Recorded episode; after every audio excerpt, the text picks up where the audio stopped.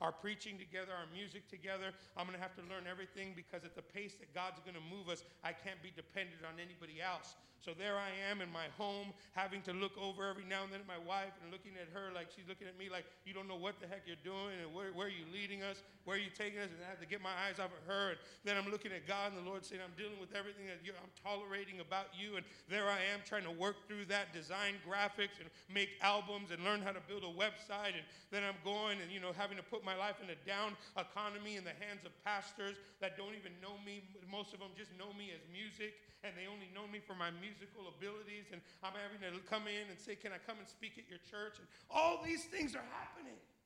But all of it is being motivated by saying, God, I know there's something inside of me that I got to go to another level. There's something in me more that is saying that if this is the price that I have to pay, if this is what I got to go through to get to that next level, I'm willing to do it because I want to make an impact in this ministry. When I was in my pastor's church, I wanted to make an impact in the church. But now that I'm in our pastor's ministry internationally, we want to make an impact. Me and my wife have to to make an impact.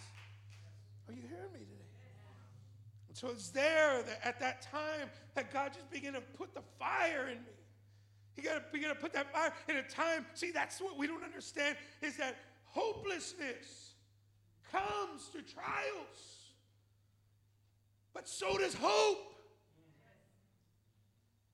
There's two end results. God allows the trials in our lives, and He wants to produce, the Bible says that trials produces perseverance, and perseverance produces character, and character produces hope, and this hope will not disappoint. But when that is for those who stay on God's pathway, but when we're leaders that position, Uh, there's another word that we're going to talk about in a few minutes when we reposition our lives on our own pathway, on the enemy's pathway, then what should have persevered makes us feel like giving up. What should have produced hope ends up bringing hopelessness. Are you hearing me? And this is why it is so important for each and every single one of us, if you look back in your notes, is to stay positioned in the proper place. See, it's not just about exaltation. That's what we do, that's who we are, that's what we model. Before we do anything, a building, right? And we come in and then we say, okay, I'm a part of my pastor's team. I'm going to raise the expectation because that man, that woman, they got the new seed to take us to the next level. But I'm going to look for people that are deflated. I'm looking for people that are going through it. I'm going to raise that expectation. I'm going to make sure that I'm ministering to the body so that way we, they come into the new seed and we're going to the next level. But the other thing is, in order for me to do all that, in order for the people to do that, in order for the church to be effective, we have to stay positioned in the right place. See, why is positioning so important? Because the Bible says, I will go before you, 45, 2 and 3, right? Clear a path, give you treasures out of darkness, hidden riches in secret places. He says, Isaiah 54, 2 and 3, for you shall expand to the right and to the left Isaiah 43 18 through 19 says, Behold, uh, he says, forget the past. Behold, I am doing a new thing. The new thing means brand new thing. Difference between new and brand new is new is a newer version of what you already had. Brand new is something that never existed in your life before. He says, So as I take you to where I'm taking you, I'm taking you down a road you've never been before, and I'm going to make you into a person you've never been to before. Are you hearing me? So you can't try to box God in and say, God, how do I get there? When you're trying to get there using everything you experienced, when He just told you, forget the past, the good and the bad, let it all go, because your past did its job, it got you here. But now your past is over, and now Isaiah 42 9 or 48, 6 through 7 says, from now on, it introduces us to a new mentality that's not the past, but it says, from now on, I will speak to you things. Are you hearing me? Let me read that. I don't want to get this wrong because I, I want you to get this. Isaiah 42, 9, it says, uh, 48, 6 through 7. From now on, I will tell you of new things, of hidden things unknown to you. They are created now and not long ago. You have not heard of them before today, so you cannot say, Yes, I knew of them. He said, I'll say it again. From now on. So here we are. Lord says, I've crossed over before you. I've secured growth and expansion for you. I am making you today who I need you to be for tomorrow. But in order for you to get and walk into the next level of your character, the next level of your financial income, the next level of your ministry's growth, your men's home going to double in numbers, and your Bible studies are going to double in numbers, and your music ministry is going to double in numbers, and your youth ministry. In order for you to get there to that place, I can't teach you things, and I'm not going to talk to you like your teachers have talked to you. Your mom taught you, your dad taught you, your pastor taught you. Different people came and taught you, and how they taught you was according to their past and their experience. But God says, I'm coming different than they did. They're talking to you from their past, I'm talking to you from your future. I'm not talking to you from where you're coming from, I'm talking to you where you're going. I'm coming alongside of you and I'm coaching you to get you to the right place at the right time. I'm telling you what's up ahead, I'm not telling you what's behind. I'm coming and I'm speaking to you things that didn't even exist until you step in the right position. And when you step in the right position, now I'll tell you new things that were unknown to you. They didn't exist before, they existed now. I hid them all your life until you got to this place and that location in your life. And when, that's why some of you are hitting walls. That's why some of you have been frustrated. You're saying, I don't know what to do here, I don't know what to do there. God's saying, You don't need to know what to do. Just keep moving forward because when you hit that position, I'm going to speak to you ideas that I've been waiting for you to get to that place for a long time. Come on, give the Lord praise if you believe that tonight.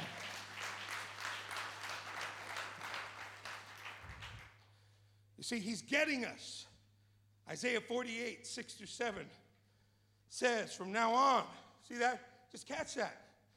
Someone starts talking to you about your past, throwing your past in your face. Say, come on, baby, leave me alone. I don't, I don't function that way no more. I'm functioning from now on. You want to talk to me? Talk to me about today and tomorrow. Don't talk to me about yesterday, because I can't do nothing about yesterday.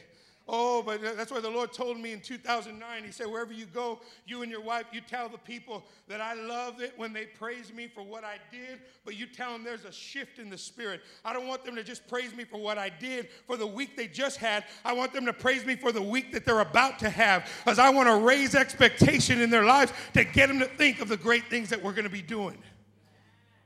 See, there's a shifting in our mentality. That's what positioning does. It says that I got to get there. I got to get there. And when you're talking about when you're talking about uh, uh, positioning, you're talking about those things as well. You look at Isaiah 42 9, and it says, "See, the former things have taken place, and new things I declare. Before they spring into being, I announce them to you."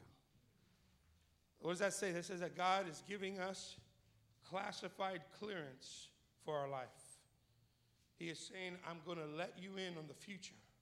I'm going to let you in on what's coming ahead. There's going to be times I'm going to expect you just to keep moving by faith, but then there's going to be a time when I may see your faith getting a little weary, that I'm going to come and whisper in your ear and say, Don't give up. You're on the brink of the greatest breakthrough. Keep on going because next month I'm going to hit you like you've never been hit with blessings before. Keep on going because your church is about to grow. Plant that Bible study in that city, on that house, in that corner, and you watch. I got 50 souls waiting for you because I know, son, that your heart is for not the growth, it's not for the milk and honey. Your, your heart is for the misery of the people. You're seeing what I've seen. So go ahead and plant that Bible study. Go ahead and knock on that door because that door is going to be the door of the young man that is running the whole gang in this neighborhood. And when you knock on that door, you're going to meet the guy that has the most influence in three neighborhoods and he's going to bring in people. I want you to get to that store. And when you get to that store, that man is the brother of the man who owns the building that I'm about to give you. I need you to witness to that store owner because he's going to tell his brother about you and his brother's going to give you a killer deal on a new building. What? You need a van? Get over there and talk to that person right when I tell you to talk to them. Talk to them because they own their own store. They sell vans and they're going to get you a van. They're going to give you a van. Just keep positioning yourself where I want you to go. See, it's faith like that.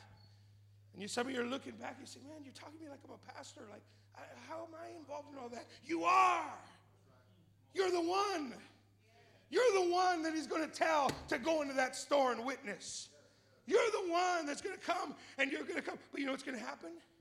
Is you're going to learn as you're positioning yourself, as you're positioning yourself, you're going to learn I got to be a bridge, not a gate to the people.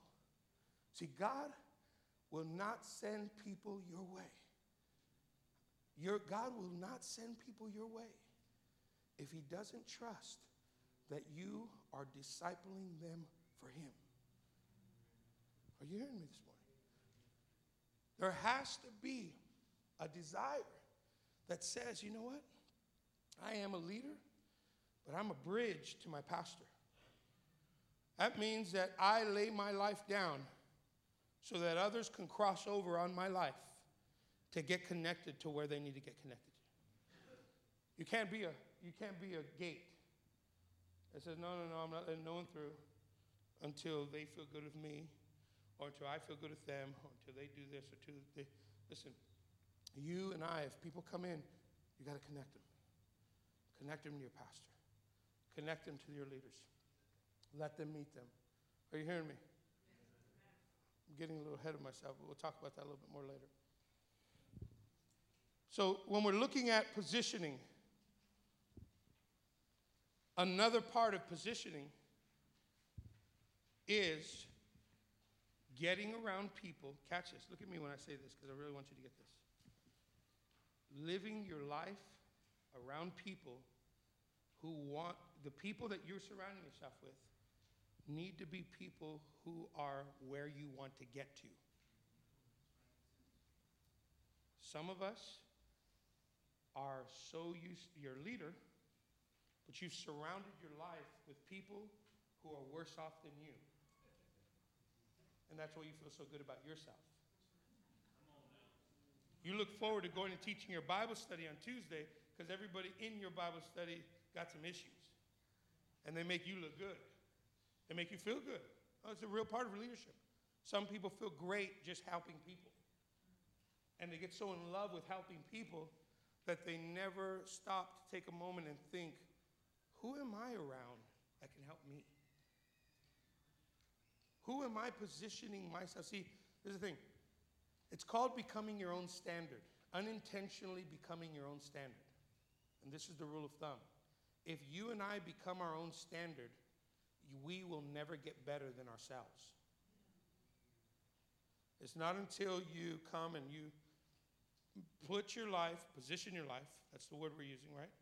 Position your life next to somebody who is where you want to get to, who has experienced what you want to experience, who has achieved what you want to achieve, and say, now I need to become the type of leader that is not just a soldier, but now I need to become what is called an officer. Okay? What are, what's the difference? A soldier sits around waiting for an officer to come and give him orders. An officer, while the soldiers are waiting, are in the room strategizing and creating assignments for soldiers. So, as a leader, to build your ministry, you are now in a place that says, okay, I positioned myself here. I see somebody that I'd really admire that is accomplishing the things that I would like to accomplish, and I'm going to position my life next to them. Now that I am next to them, now what do I need to do? Three words, write them down. Number one, I need to become a researcher.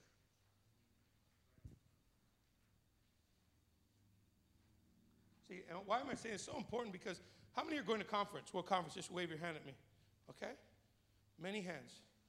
When you're going to World Conference, we are bringing the experts of the world in certain areas. There's, there's, there's tremendous people that are very skilled from all over the world in different areas. There's some churches that have great small groups. There's some churches that have great music ministries. There's some churches that have great youth ministries. There have some all these people. That conference is a week to not just come and just sit back. And, you know, and let me just say this, just for just saying it, purpose, is that conference is not the end result. If you have the mentality of like, oh, I just want to get a conference, and you go to conference, you oh my God, it was so great, it was so awesome, it was so wonderful, and then you go back to your city and be like, okay, business as usual. Conference is there to expose you and I to the potential that we all have. Are, are you hearing me? And it's also designed to strengthen the vision of our ministry in all of our churches and everything. It's an alignment time, it's an exposure time, it's a feeding time, it's all those things. So now, as a leader who is understanding my place, is that when you position yourself, just like today, we would have, if you would have chose to have breakfast, go to the city, go run some errands, do everything you could have did, but come here today, sure, would, would it be sin? No, it wouldn't have been sin. You would come tomorrow, but you wouldn't come tomorrow thinking like the way you're going to think tomorrow after being here today. You positioned yourself today in the right place, now you're being filled. Are you hearing me? And so now what's happening is, is that we're preparing ourselves for this conference. But conference is not to prepare just for conference, we are preparing ourselves for after conference. We are looking and saying, after conference is going to be a time when we should be exploding into more areas of ministry because of our mentality and expectation going into conference. Are you hearing me? And so it's going to be something that you and I, as we're looking at, and we're really, really begin to ask God as He's positioning us. We're going into world conference, and now you're going to be surrounded by all these people that you're going to be able to learn from. So once you're there, you come and you say, Well, you know what? I remember what Pastor Mono said. I remember what my pastor said. I remember I have to be three things when I'm around people who are where I want to get to. Number one, a researcher, which is a question asker. Ask questions. Let me just tell you why. If you want to be effectively leading in this time, you are given the challenge to lead a generation of young people, young adults, that will not be satisfied with what the first generation was, in some senses, satisfied to do. Our first generation, now not all of them, but for the majority of them, and you correct me if I'm wrong, is that our first generation was filled with more of a soldieristic mentality that said, do what you're told. If you start questioning, brother, shh, flow. Are you hearing me? Follow. No, no, no. But I, why do we got, no, brother, come on, what's wrong? You got pride. Just flow. Shh, flow, just be quiet. Don't ask questions, bro. Come on, just get in the van. Just get in the van. Well, how come we have to go? No, no, no. Again, now, okay? So this first generation of our ministry has produced tremendous leaders, tremendous officers, but it was heavy soldier level. Now you have this time in this generation that our founders coming and saying all over the world, I don't need soldiers, I need officers.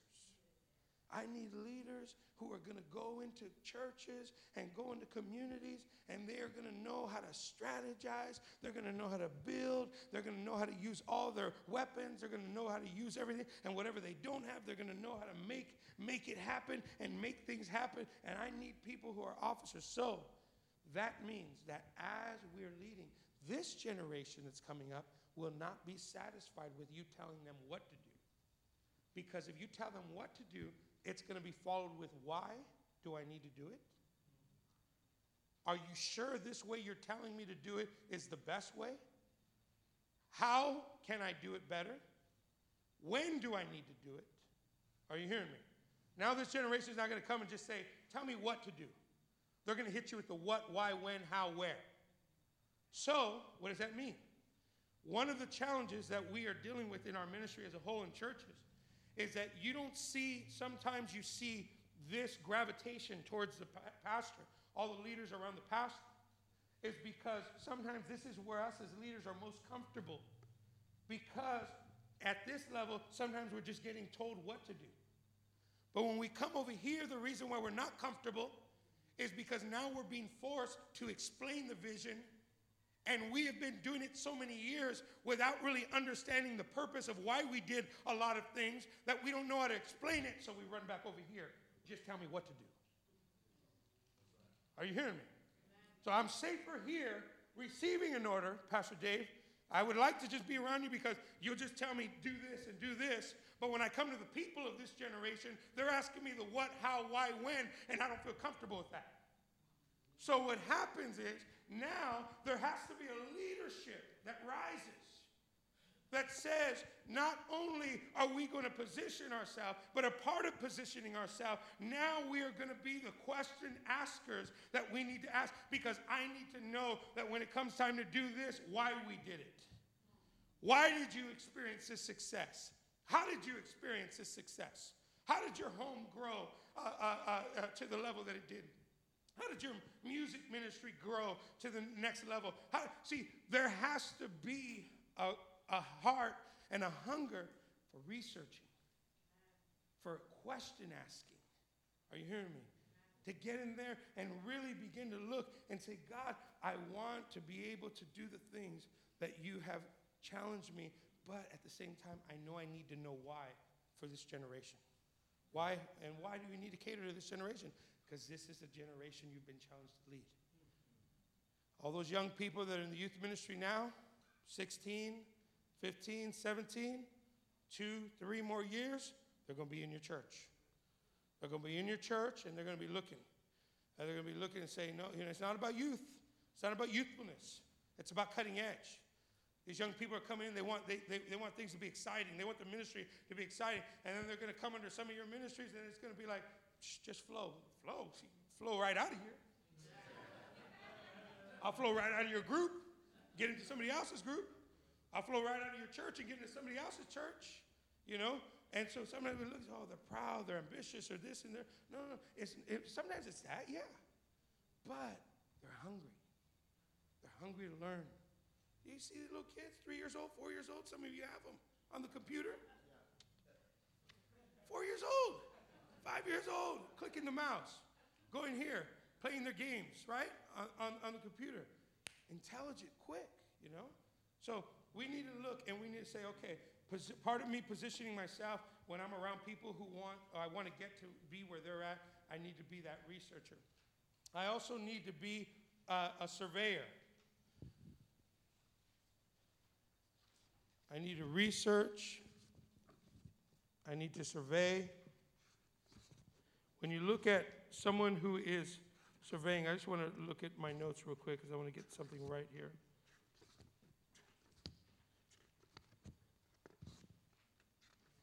Let me just look at this real quick.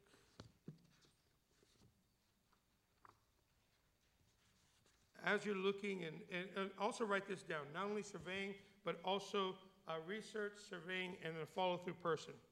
I'm sorry, not surveying, strategists. I knew that word was right. That's why I was looking at it. Strategist.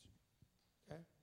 So research and surveying goes together. Strategist and also follow-through person. So research and surveying deals with being a question asker, right? Strategist deals with being a planner, planning, preparation. Now, let me tell you this why is planning so important now more than ever? Planning is so important more than ever is because you have too many things competing with the time of the church. People have more things to do now than ever. Uh, they, want, they want to know that they're coming in service.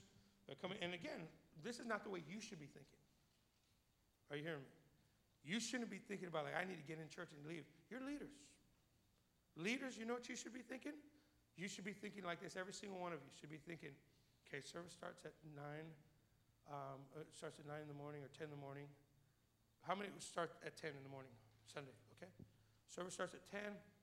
I need to be there by 9. I need to be there by 9 because the rule of thumb, the principle of leadership is leadership should be present before the people arrive and present when the people have gone.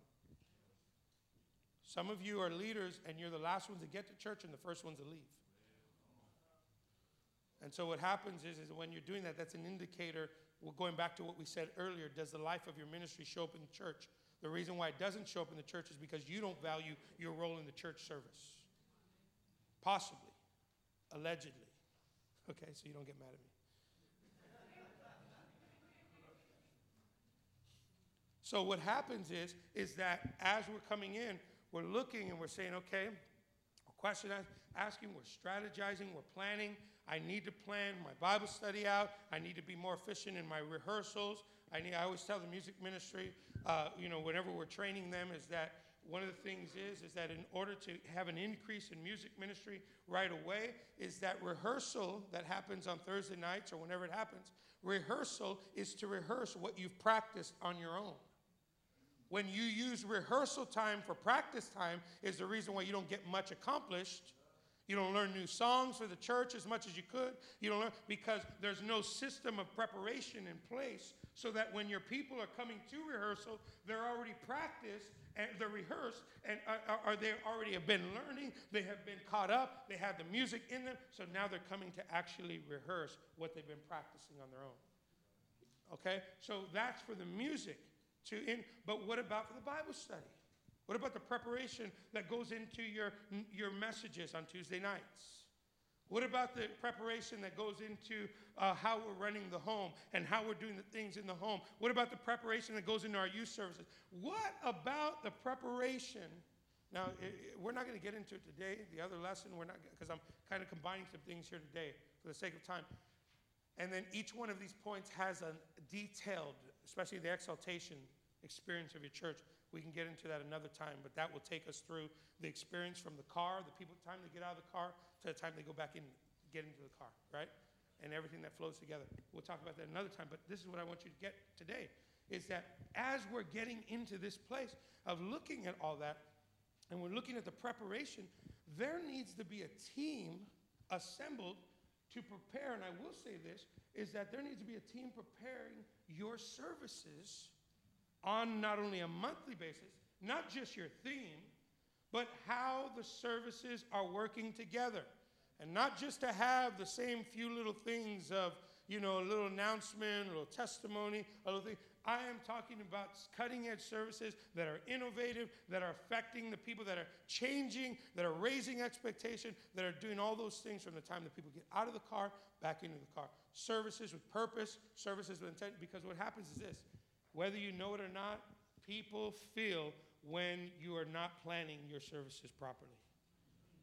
They feel it.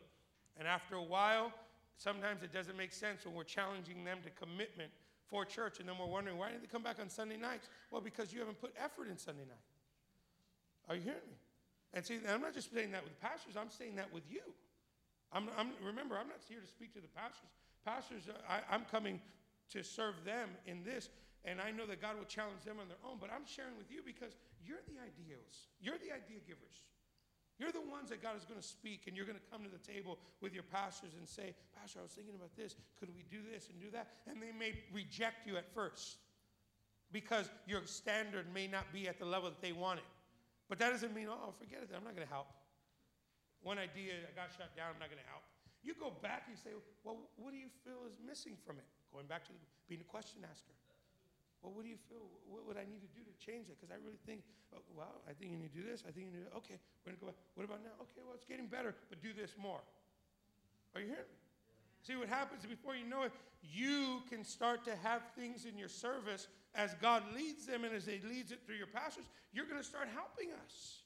You're going to start helping. Uh, hey, Pastor, I think this would be a great testimony. So and so, she got healed from cancer the other day. I don't know if you know it, but I want to tell you oh, that's the people that we need because that person is going to come, share their testimony. Faith is going to elevate. We're going to pray for other people that are sick in body. And there's, that was the touch that we needed for today.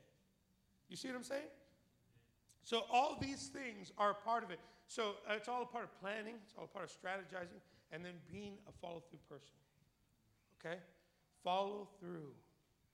Do what you say. Say what you do. Right? Mean what you say. Accomplish what you say. Isn't there a song like that? Say what you mean. Something like that, right? Um, that's from the 80s. I'm sorry. I'm aging myself.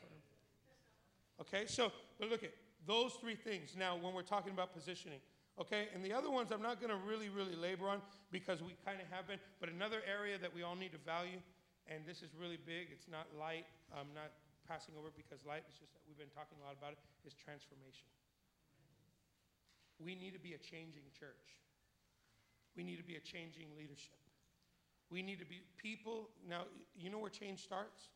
Ask yourself have you really, what have you really grown in in the last year?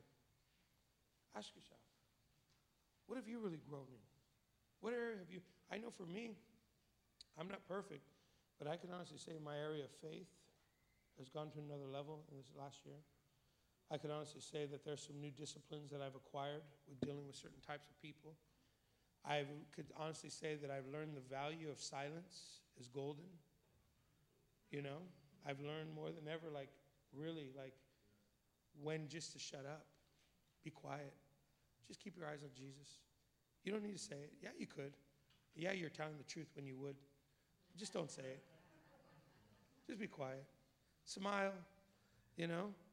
I've learned how to see, you know, you, you, you get, it's tra- crazy. When you, whenever you get in a time of transition, a lot of things happen, you know? You get in a transition, you go from this place to that place, from this position to that position. All of a sudden, haters come out, or, you know, gossipers come out, uh, uh, you know, friends come out, new friends come out, you know. There's a lot of things that happen. But sometimes you come in that place, you could just be like, you know, swept away. But you know what, man, I've just learned be quiet. Son, just be quiet. My wife will remind me of that all the time. She'll always tell me, babe, just don't say nothing. You know, just just leave it. So I've I've learned. And that if you know something about me, okay, I just went to Ireland and they have a castle called the Blarney Castle. And they have a rock that is the Blarney rock, the Blarney stone. And when you kiss it, you're blessed with the gift of eloquence. Ever since I kissed that stone, I have not stopped talking. and I'm talking faster, it seems like. But at the same time, I've learned how to just be quiet and be happy about it. Have you ever been there? Happy, quiet? When things are happening that you know you could be talking about.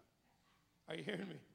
See, so this, and, and so I'm saying that in, in, in, in the area of transformation is really, really understand. Now, let me just tell you this when we're doing a transformation, we ha- you, you can't help but talk about transformation without talking about discipleship. You know? And I'll throw a few things in there from the other lesson that I was going to give you today. Is that when you're talking about discipleship, let me just get this real quick.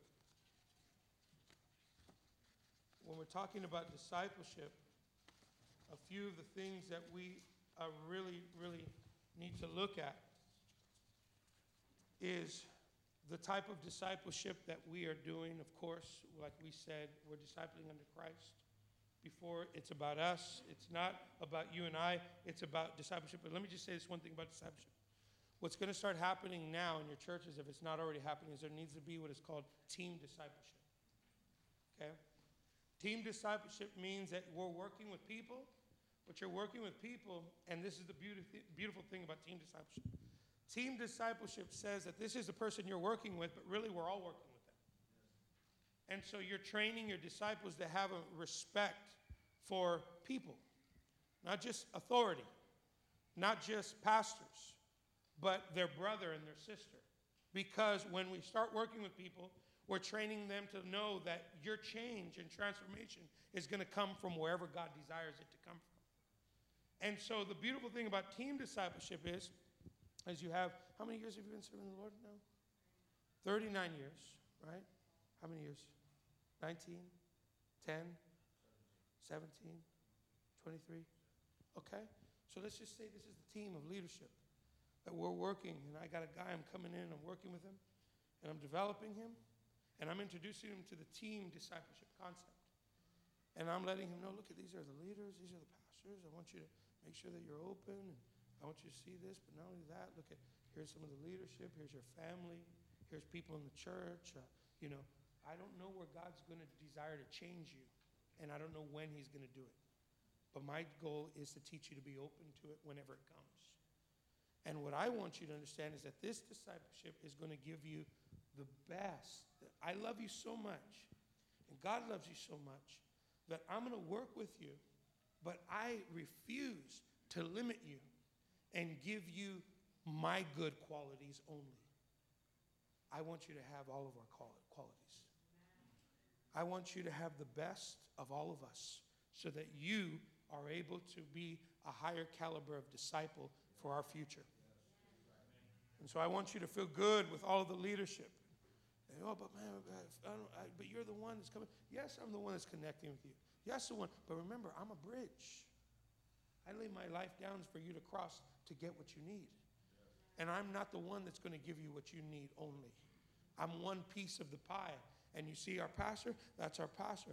At the end of this discipleship process, our pastor is going to see you and they're going to position you and they're going to place you in the ministry to be used according to what God has called you, not according to what I think you should be.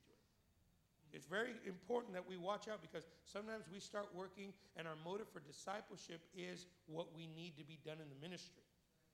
So, when our motive for discipleship is to work with people to fill a hole in our ministry, when they don't fit there because they weren't called there, they break out from underneath us and then they become a rebellious person in our eyes when really we, our discipleship was flawed from the beginning because we weren't working with them according to what God called them to. We were working with them to fill our need. Does that make sense? Right? And, and it's something that we can all be guilty of. And it's not something that we did int- intentionally or to hurt the people, but sometimes it happens. So we got to make sure that, and one of the things that keeps us level and keeps us honest is team discipleship. Because, you know, when we're in the mother church and we had we had that team there. That was one of the things. We brought the guys that we were working with and the girls that were being worked with, and they were there. And at times, you know, we were talking. Pastor Charlie would say, Oh, you know, I need so and so over here with me to do this, or I need this person, and this person shared with me uh, that they really want to be a part of this ministry.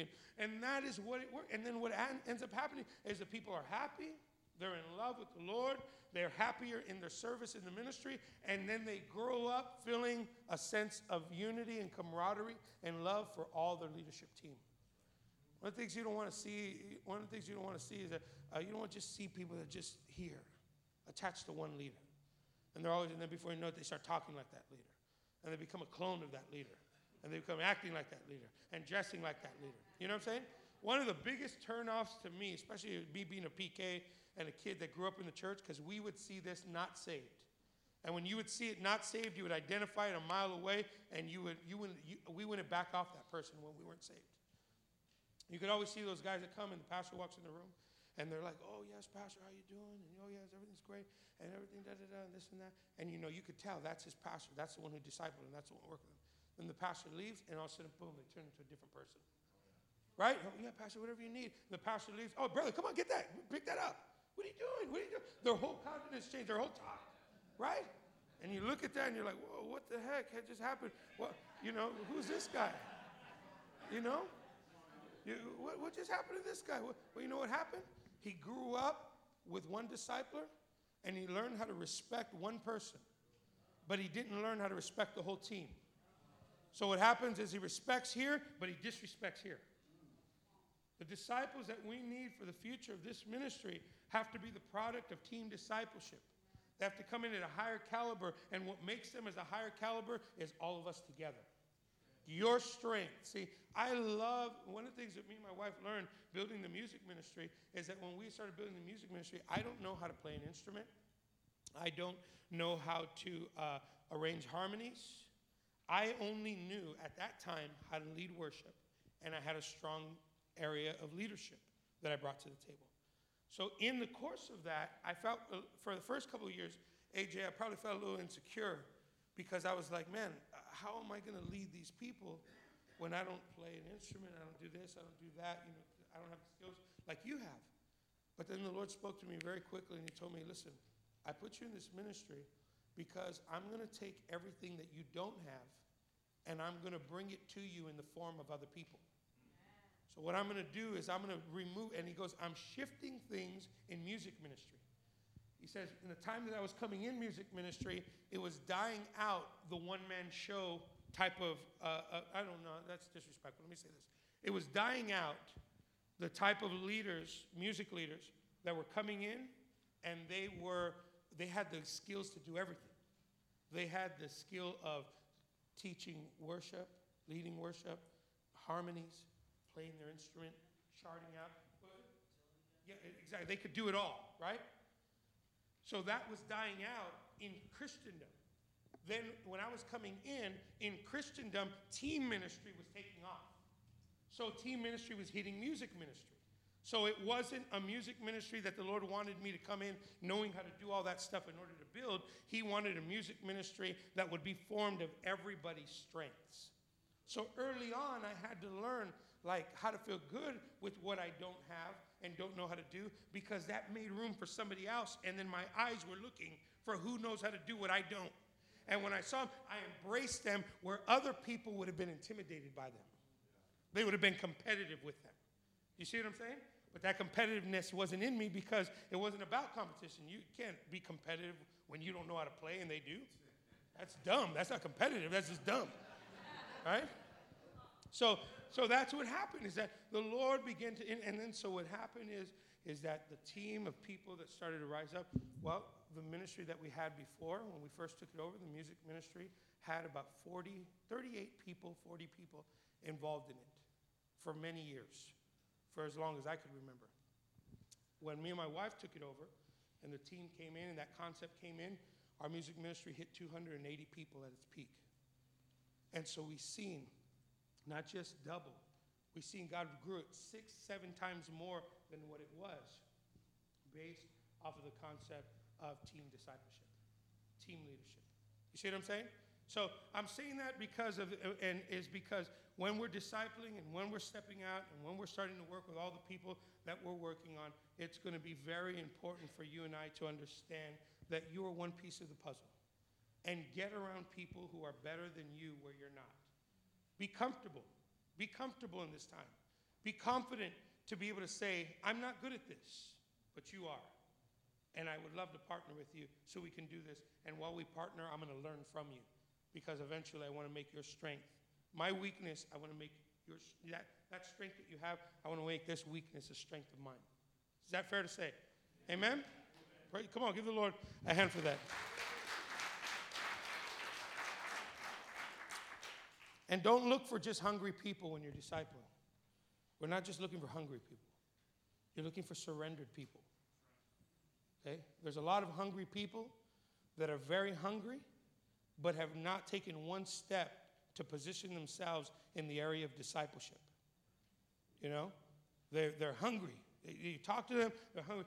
Hunger doesn't equal results. It doesn't mean that they're willing to step in. Just like amongst leaders, Activity doesn't mean production. So hunger doesn't always qualify someone to be, you're looking for surrenderance. That's what you're looking for.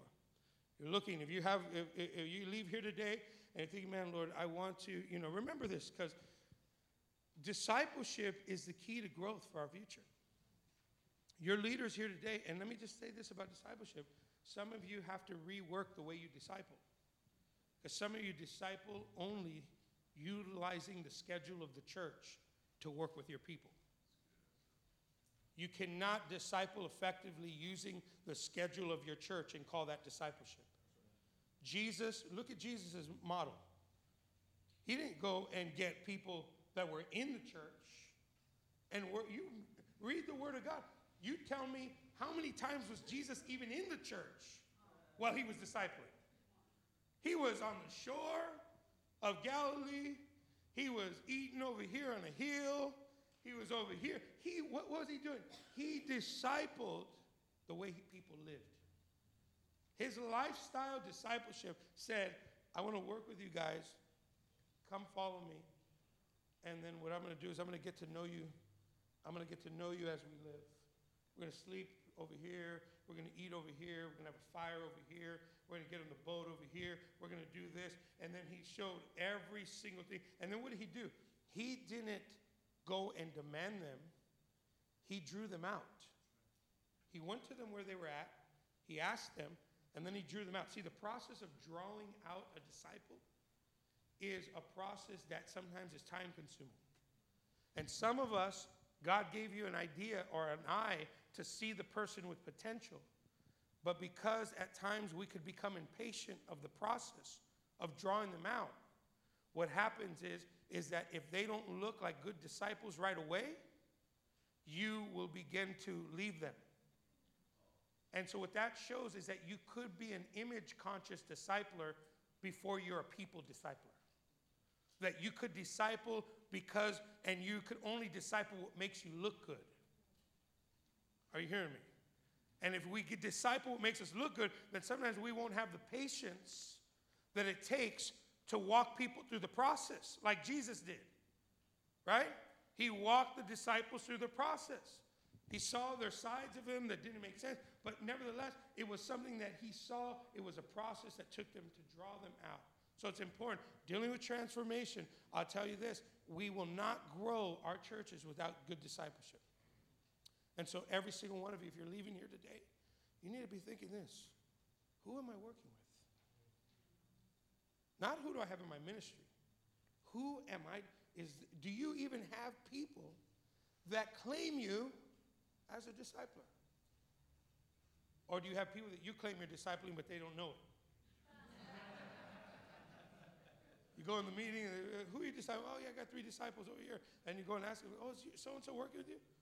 No, he's my friend. I don't think he's working. If they don't know you're working with them, you're not working with them.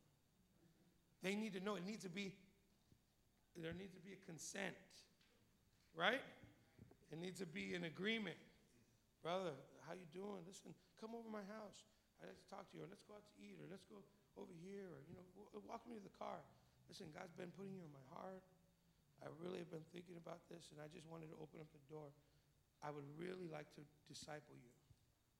And if you would really be open to that, uh, well, what does that mean? You know, well, this is what it means. It means that I'm going to pray with you. It means I'm going to read the word with you. It means we're going to fellowship together. And it means at times you're going to help me in the ministry. And it's all going to be for the purpose of you discovering what God has called you to do so that you'll be able to get positioned in the right place to be effective where God's called you to so you can disciple somebody else. What do you think about that? Oh, I think that sounds great. I would love to do that. Okay, let's do it then.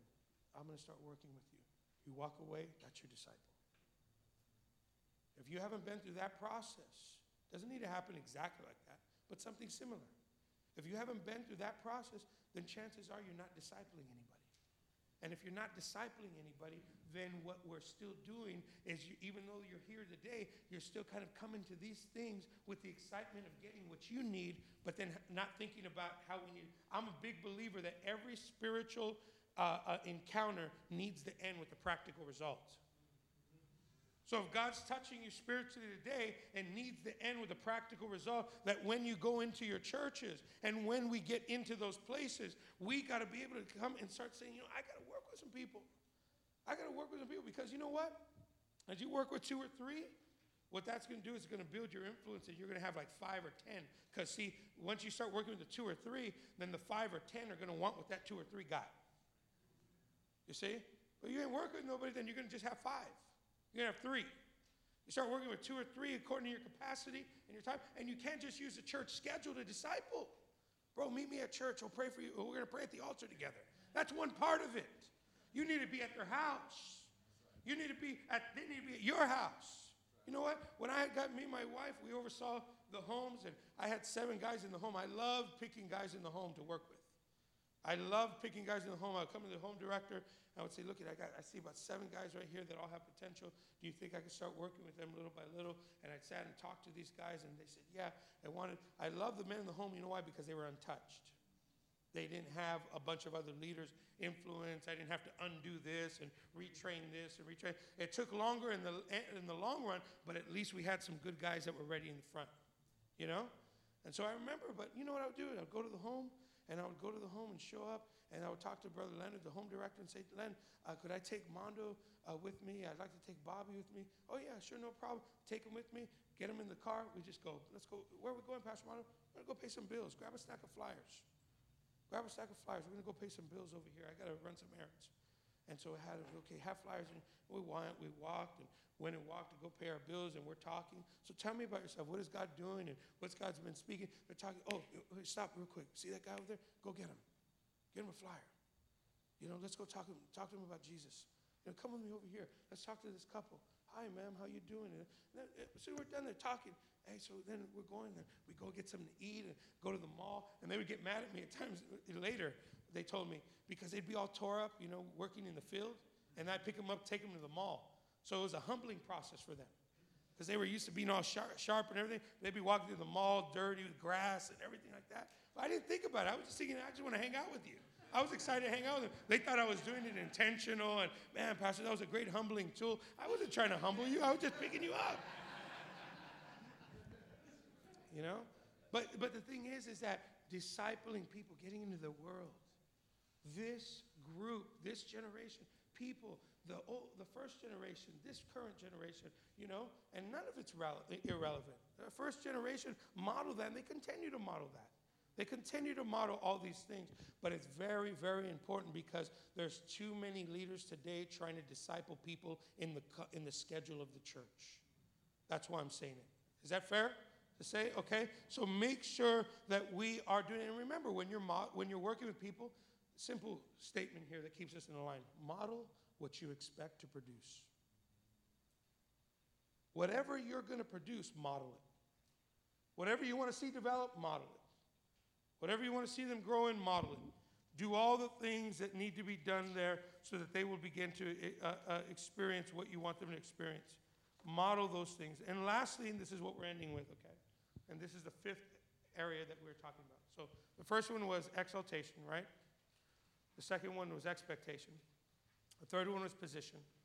The fourth is transformation. And the last one is exploration.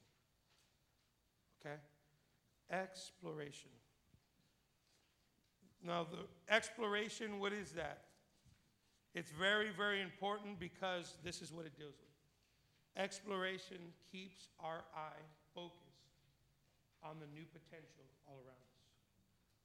So, as a leader in this church, as a leader in your church, you're saying, what do I need to do to impact my atmosphere wherever I go, in my ministry, in my home, in my church? I need to be a person that values exaltation, that gives God his place in everything I do before I do anything. I need to be a person that's looking for hopelessness, to raise expectation so that my pastor will plant the new seed and that the people are already poi- always poised and ready on my watch. I need to raise that expectation, right, which is a faith builder, builds the faith of the people. I need to come in and make sure that myself my ministry and the people around me are being positioned in the proper place, getting to that next level. Don't just pray about it, get to it. Believe that it's there. Trust the Lord. And then also, I need to have a value for transformation. I need to be a changing leader. I need to be a changing pastor. I need to be a changing disciple. I need to be a changing disciple maker. I need to keep myself positioned around other people who are better than me. I need to be a question asker, a strategist. I need to be a follow through person. And then lastly, I need to be an exploratory type of leader. Now, the Bible tells a story about Jonathan. One day, sitting down with his armor bearer, probably not sitting down, he's probably more pacing, if anything. His father was sitting down, and all of his soldiers were sitting down under the pomegranate tree eating pomegranates. And Joshua uh, and uh, uh, Jonathan was pacing probably back and forth, looking at his father and his men in frustration. And then jo- Jonathan, when he couldn't handle it no more, turns to his armor bearer and says, Listen, uh, I can't deal with this anymore. I'm paraphrasing. I can't deal with this anymore. Look at this. Look at my dad. Look at my dad over here with his army, and they're over here eating pomegranates, and the enemy's right there. He says, Let's go up here and let's see if God will give us the victory. Right? And so the armor bearer told him, Do whatever's in your heart. I'm with you, heart and soul. They went up, He said, if they say this to us, we know God gave us a victory. If they say this, then we know it's not time. Uh, They go up and they say, hey, you guys, get over here. That was the sign they were waiting for. God gave us a victory. Let's go up and fight. They went in, they beat 20 dudes, 20 army, 20, 20 guys, right? They killed them. That wasn't the big thing. That 20 got God's attention, and the Lord stood up and killed the whole army. Are you hearing me? One man, another man that followed, went in and said, We got to explore and get into a new level, into another level, because we have to change our current circumstance.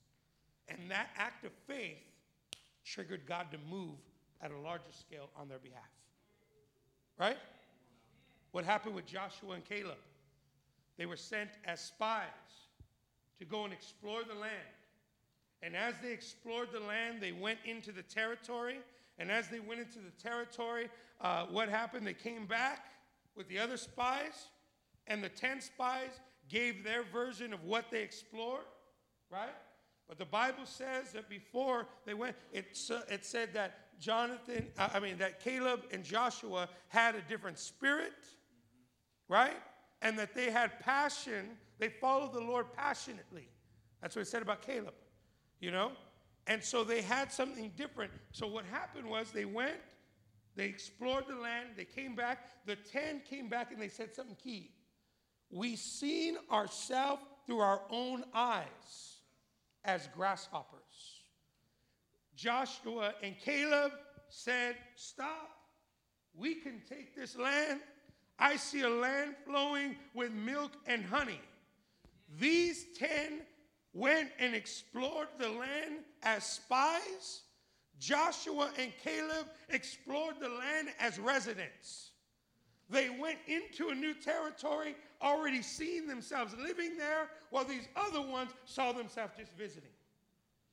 And so, what God is showing us through that is He's saying, listen, if you are going to be able to expand this work, I'm not just relying on the pastors to expand the work, I'm relying on you as leaders who are out in the community, who are with the people, to come in and begin to bring in the reports, and not a report that is settled, not a report that is satisfied, not a report that is just looking for security, but looking through eyes of exploration.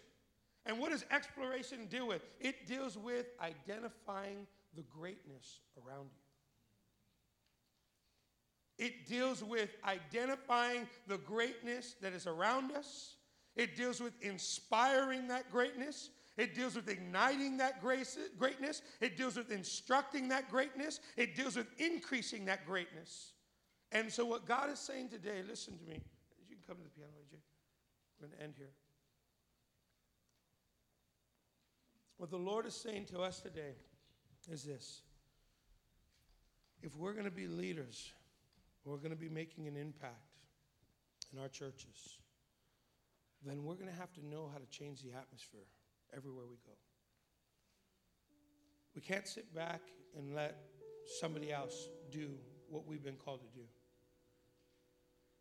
You have an atmosphere in your home. You have an atmosphere in your Bible study, in your men's home, in your youth ministry, in your youth service, in your music ministry, in your, your music rehearsals. And what people are coming in and what they want to be a part of is they want to be a part of something exciting. They want to be a part of something that challenges us. I hope you're feeling challenged today, are you?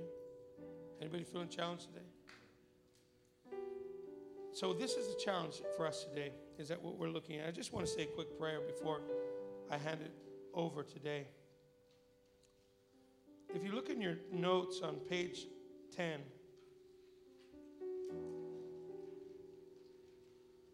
pastors, let me just say this too as for the exploration.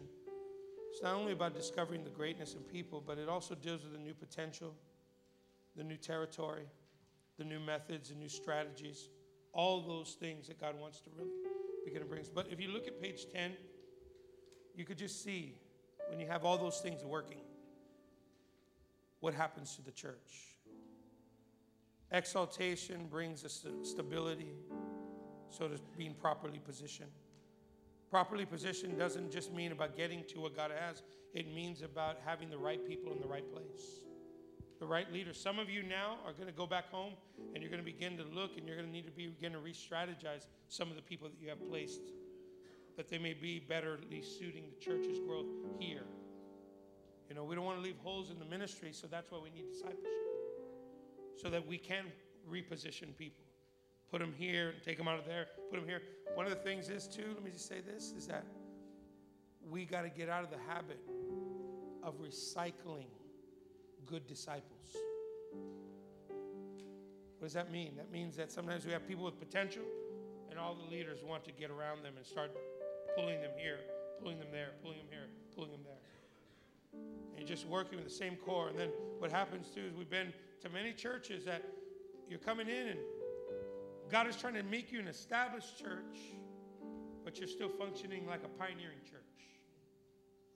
And in your pioneering church, you got leaders that have multiple tasks when it's clearly evident that they should have one task now because they're gifted in music or they're gifted in youth or they're gifted in children, but we got them doing children and music and Bible study. We got them in the home. We got them helping here. We got to help them there. We got to, uh, but you know, I can't. But if I do that, I'm going to be left with nothing, and I'm going to have to pioneer again, or then I'm going to have to work hard again. You got to do what you got to do because if you don't do it, you're going to burn those people out. You're going to lose the good people you have, and then those people will never get to a place where they can start developing their area of expertise or the gifting that God has put in their hand not saying that it has to happen overnight, but it needs to start. So you got to put emphasis on discipleship. So you have a greater pool. Every church should have a pool of disciples.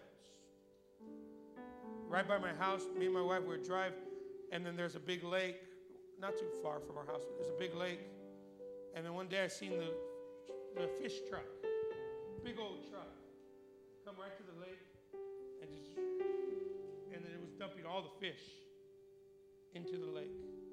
And as I've seen that happen, the Lord says every church needs to have that kind of lake of disciples in their church. That all the leaders working together, and they're coming and they're looking for new disciples, and they're all coming and they're all bringing them, putting them into the pool of discipleship.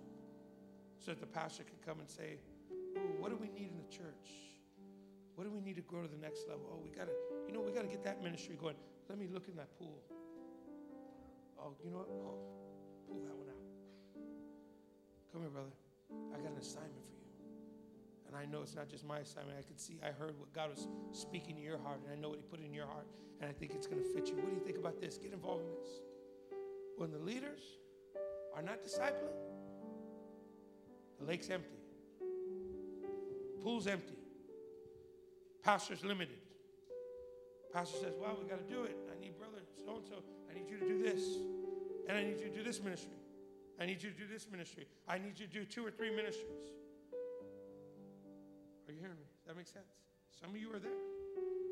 Some of you are multitasking in your church. But if you're tired of multitasking, then get to discipling.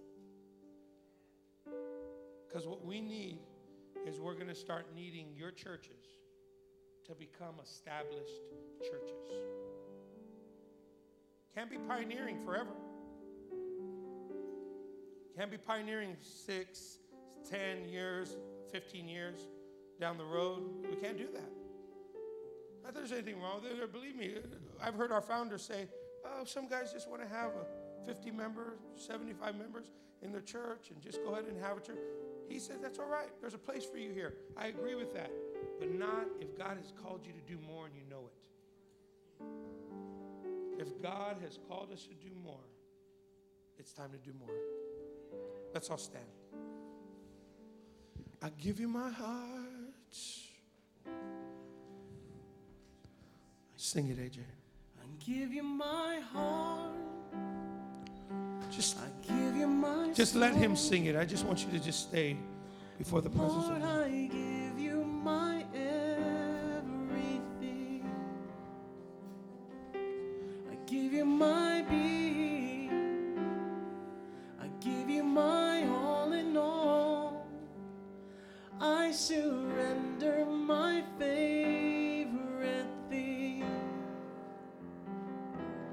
Just to be in your presence. I give my everything. This morning, I want to pray for all those that feel that you are ready for the new adventure.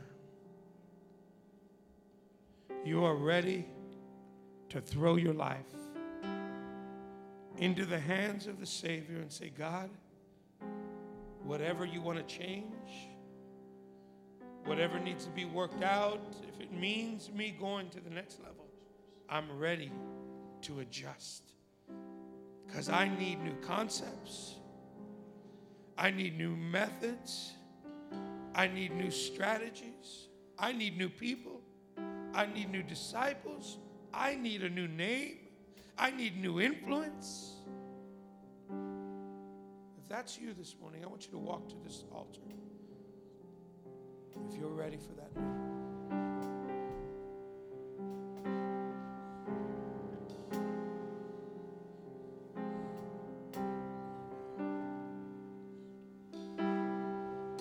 And as you hit this altar, as you begin to position yourself at this altar, I just want you to dialogue with Him and just start talking to Him about the th- areas that you already feel He wants to change in you.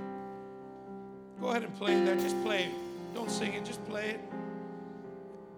Play it at a good level to give them a little privacy at the altar so they can talk to the Lord. Hallelujah. That's it. Go ahead and talk to Jesus. Oh, that's it.